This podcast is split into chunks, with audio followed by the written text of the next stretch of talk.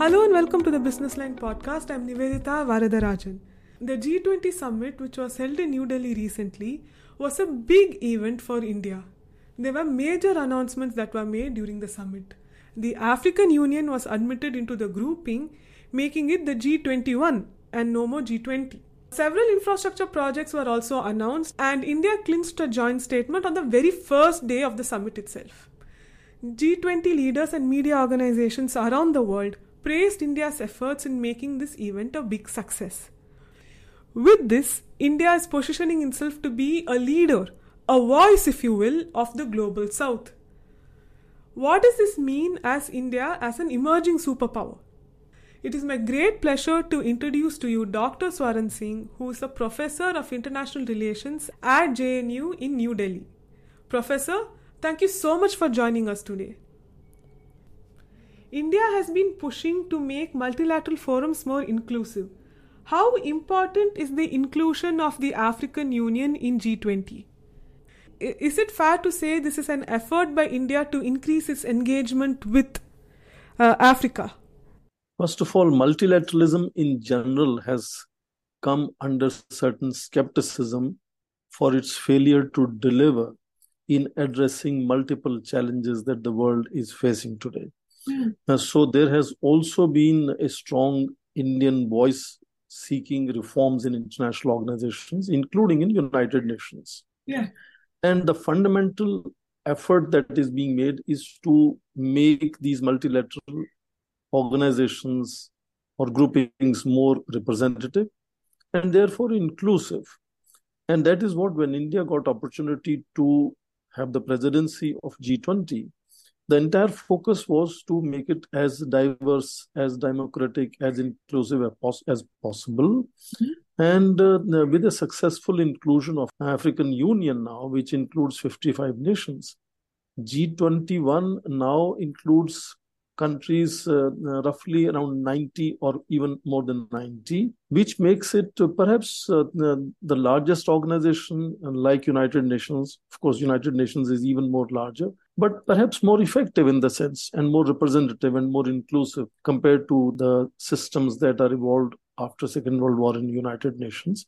So India has been fairly successful in initiating that effort in making it democratic, representative, and inclusive.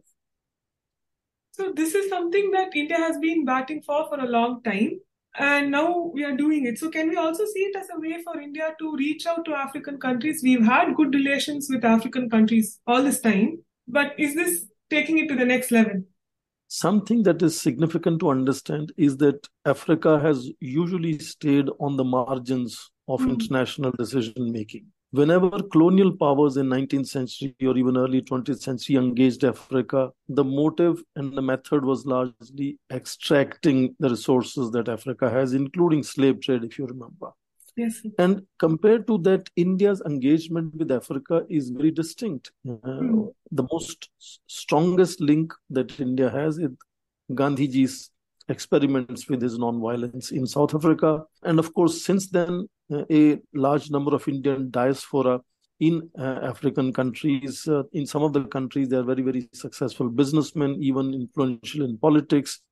Across African universities, you can see teachers uh, and professors of ethnic Indian origin or Indian citizens. It's a very different relationship. So when the government of India in 1950s devised a program called ITEC, International Technical and Economic Cooperation, which is today called Developmental Partnership, the focus from the very beginning was to enable those countries to seek their own development and growth the way they would like to do it, something that we call today skill building and capacity building.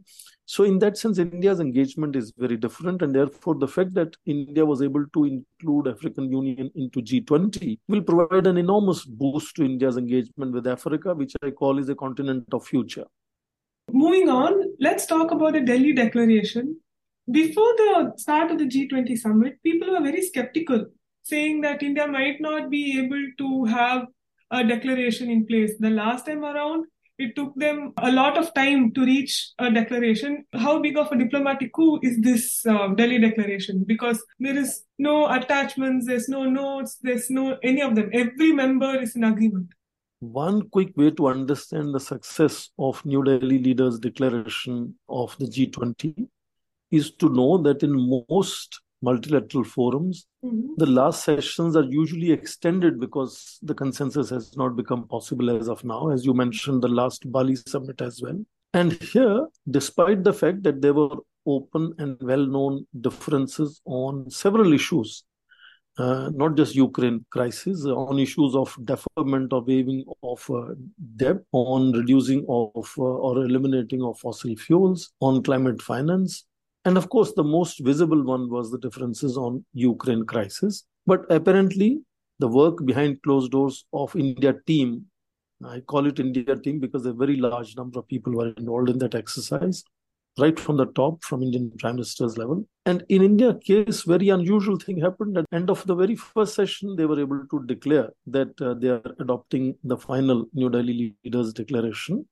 And uh, not just that, it was extremely detailed and mm. estimates are it is more than twice the size than any declaration of 17 uh, summit meetings of G20 so far, and fairly actionable focus targets like reducing uh, gender digital divide to half by 2030 so very specific focus in that sense. So in that sense yes it's a kind of a benchmark uh, india has set by creating a final declaration of this kind. And uh, this will take g20 a long way particularly because G20 in coming times is going to be continuously chaired by countries of global south, which India has brought to the center stage in entire discussions. Uh, for example, last year Indonesia, this year India, next year Brazil, and then 2025 South Africa. In that sense, there is a certain possibility of uh, India's uh, efforts being reinforced in coming years as well. So that brings me to my next question in the Delhi Declaration, like you rightly said, there was a lot of mention about actionable mentions about funding climate change, about taxation, about digital public uh, infrastructure, and all of that. So, can we see more action from the G20? So, one of the biggest criticisms, like you said in the previous question, is that multilateral forums were not effective enough in bringing change. It was a nice place to come and talk, uh, have some diplomatic relationship, and there are not many outcomes. Can we see those outcomes from now on? Even Prime Minister Narendra Modi was talking about having a session later on in the year to see how many of these commitments we can actually fulfill. I think to understand whether the final New Delhi Leaders Declaration adopted is actionable or not, or how much actionable it can be, is also to understand that G21 is not an international organization. Mm. It is not passing a resolution which is mandatory on members. It is a grouping and it's a final declaration where leaders will have to go back home and at the national level implement some of the things on which they have agreed to work together. And that is why you have to judge the actionable part of the Delhi Declaration from that perspective. Mm-hmm. Now, there are very clearly efforts made in the declaration to create innovative methodologies of how things would be finally achieved. For example, in case of uh, multilateral development banks reforms, there's an effort to go beyond G7 in terms of raising of the capital, which is required for any action they want to take, include even the private sources to raise capital for the World Bank, and then World Bank should go beyond the traditional sectors where it has been engaging itself. So, likewise, uh, the focus on not just women development, but women led development, focus on digital public infrastructure, which India is now a leading uh, innovator in that, and uh, creating a new kind of a model where India is saying we are willing to share this advanced platforms that India has successfully not just created but applied in its own uh, country in, in India itself and share that just for free. Imagine technology transfers traditionally were very, very difficult. Advanced nations would not share technology or they were often very costly to get them. India is setting a new model again that, you know, India is willing to whatever, it is CoWIN or it is uh, uh, digital uh, payment platforms, UPI and so on. India is willing to share that with other countries, and transfer of technology has a very different imagination in that sense. Likewise, I could give you several examples where language has been created such and methodology so applied mm. that it should perhaps become actionable. And of course, as you just mentioned, Prime Minister has also proposed a virtual summit before India's presidency comes to an end in November, which again gives a certain time frame where we can assess as to what needs to change, what needs to evolve differently so that this declaration becomes far more easier to implement. Indeed, the fact that this declaration was adopted at the end of the first session itself meant that India had the first afternoon, evening, and next whole day to still continue to make that kind of understanding with these national leaders as to how now once this declaration is adopted how will it be implemented and some of the initiatives that you saw happening here for example global uh, biofuel coalition of 19 countries which is not limited again innovative method is not limited to nation states but would have international organizations joining it would have agencies and companies uh, within states joining it. Uh, initiative that again wants to take that whole green economy uh, ideas of uh, uh of of the uh, final declaration forward, mm-hmm. or this whole global partnership for in, infrastructure investment of Europe, United States, India, and West Asia together. again, is an initiative where you want to make it possible that the transition to the sort of green economy becomes easier because Middle East countries will have to now evolve exiting over dependence on fossil fuels or using fossil fuels in a much more sort of advanced fashion of creating hydrogen and creating liquefied coal and so on. So, how that connectivity that India always has had can also again contribute Europe to Middle East to India and potentially to ASEAN all the way. Mm-hmm. All of these initiatives are actually taking forward the final declaration of G21 from New Delhi. And therefore, I think the focus completely now is to how to achieve what has been agreed upon in the final declaration. So, my next question to you was something you mentioned in your current answer about the India, Middle East, Europe economic corridor. I think that is the biggest takeaway from this summit, even more than the Delhi summit, which is a big feat in itself. Do you think that this corridor can take on the Belt and Road Initiative? For one, it's not as big as Belt and Road so far, but do you think it can take on China? I think first of all, there is often tendency to uh, look at this initiative uh, in comparison to China's Belt and Road Initiative. That's not how one needs to look at it. For example, Saudi Arabia is in Belt and Road Initiative, but also integral part mm. of hmm. this GPII initiative. Uh, so India has always sought to increase engagement with Middle East. In fact, India is friendly to all Middle East countries today. Countries like Saudi Arabia, Iran, UAE, Israel countries that sometimes have difficulties among themselves are all great partners of India. Mm-hmm. We have about 57 or 58 billion dollars of trade with Saudi Arabia, which we are trying to double in coming years.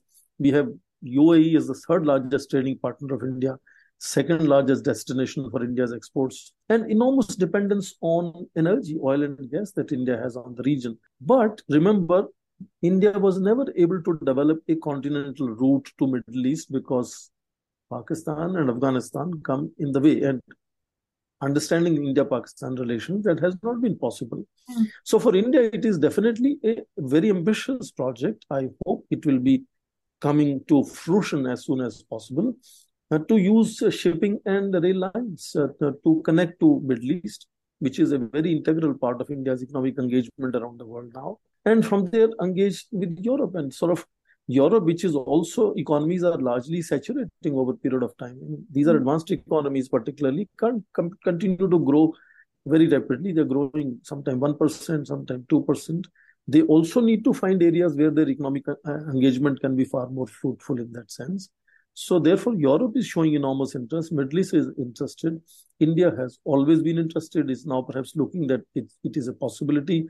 We were trying to Iran, for example, for a long time, but Iran has become target of uh, Western nations over a period of time. So India using Iran as a hub to connect to Eurasia through Chabahar has not been very, very effective again. So given the geopolitical difficulties, as Indian leadership has underlined repeatedly, though G20 is not focused on geopolitics, but geopolitics influences, impacts on how mm. even the macroeconomic relationships and decisions can be made. So, yes, in that sense, for India particularly, it's a very ambitious project. Even a big breakthrough, it uh, if it uh, is implemented, uh, it will have its own uh, sort of traction and time. Uh, let's see, but it was yes, uh, a, an important decision during the G20 summit meeting. Let's just briefly talk about the two big missing figureheads. One is uh, Vladimir Putin, the president of Russia, and the other one is Xi Jinping, the president of China. Was their absence a big black mark in this G20 summit?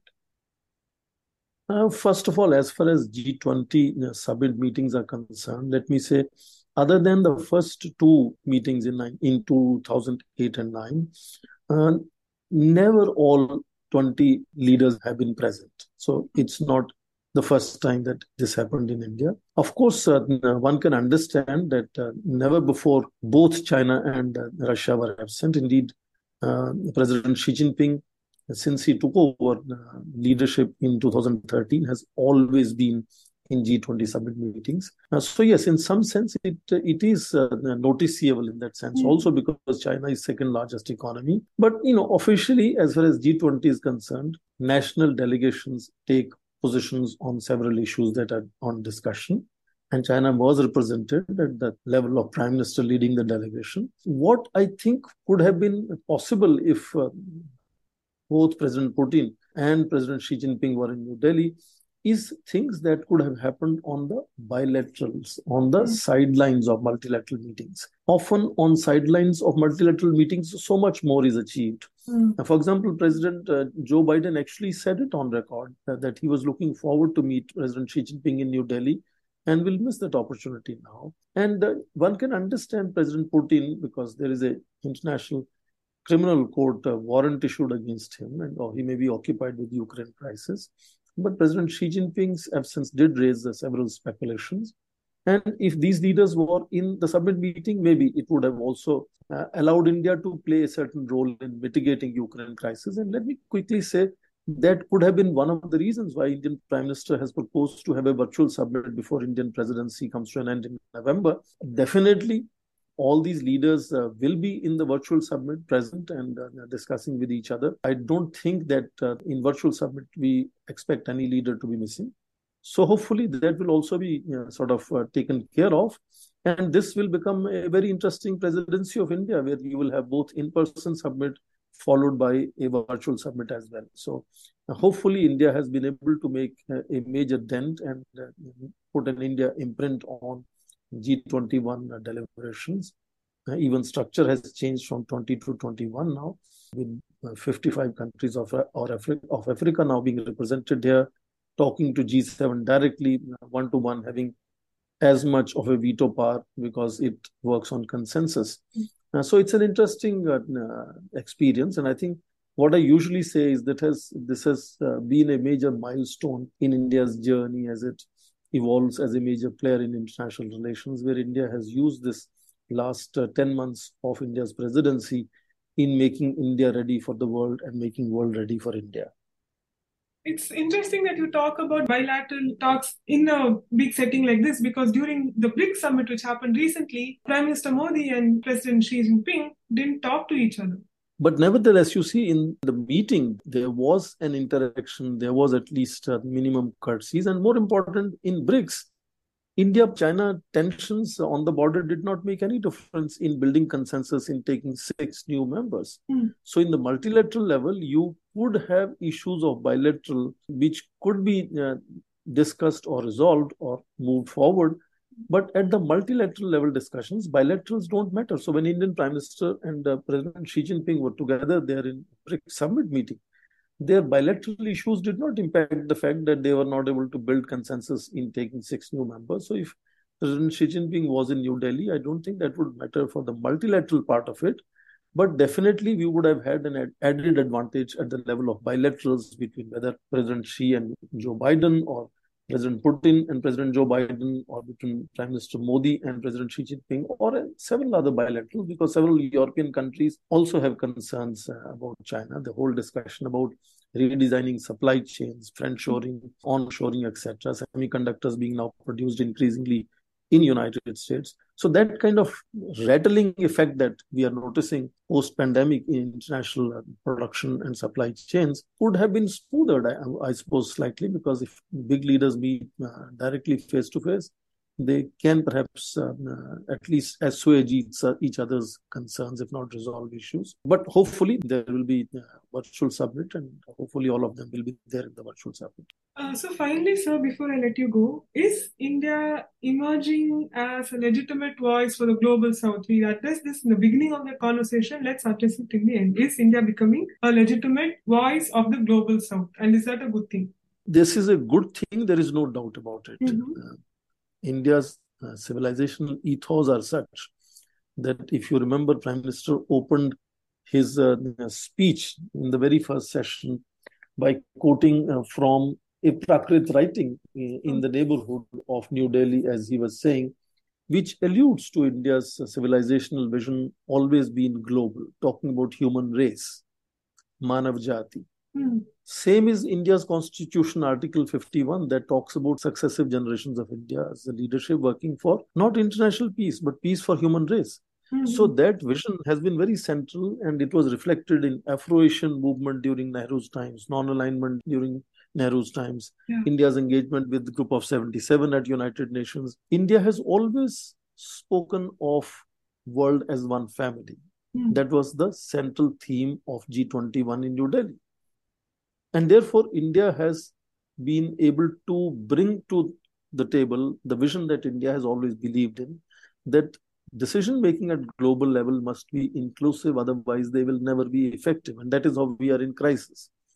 Mm-hmm. And the fact that India, in the very first 10 minutes of the first session of G20 summit in New Delhi, was able to bring in Africa as a permanent member and make them actually sit there of course, the efforts had started from June this year to build that consensus uh, in communications with all the leaders. That will give a big boost to India's engagement with the Africa. That will give a big boost to India's stature as a spokesperson, uh, or even some people would describe it leader of the global south in that sense. Uh, of course, India is not the only country that claims to be the voice of uh, global south, mm-hmm. but this opportunity to make a big dent in making the most powerful grouping of the world, top 20 economies, and bring Africa into it. You know, Africa, as I was saying, is usually on the margins of global forums for decision making. Mm. Here, Africa sits as an equal member. That would definitely provide a big boost to both India's engagement and also India's credentials as a voice for global South, if not leader of global South. Thank you so much, sir, for joining us today. Thank you so much, and it's pleasure to talk to you.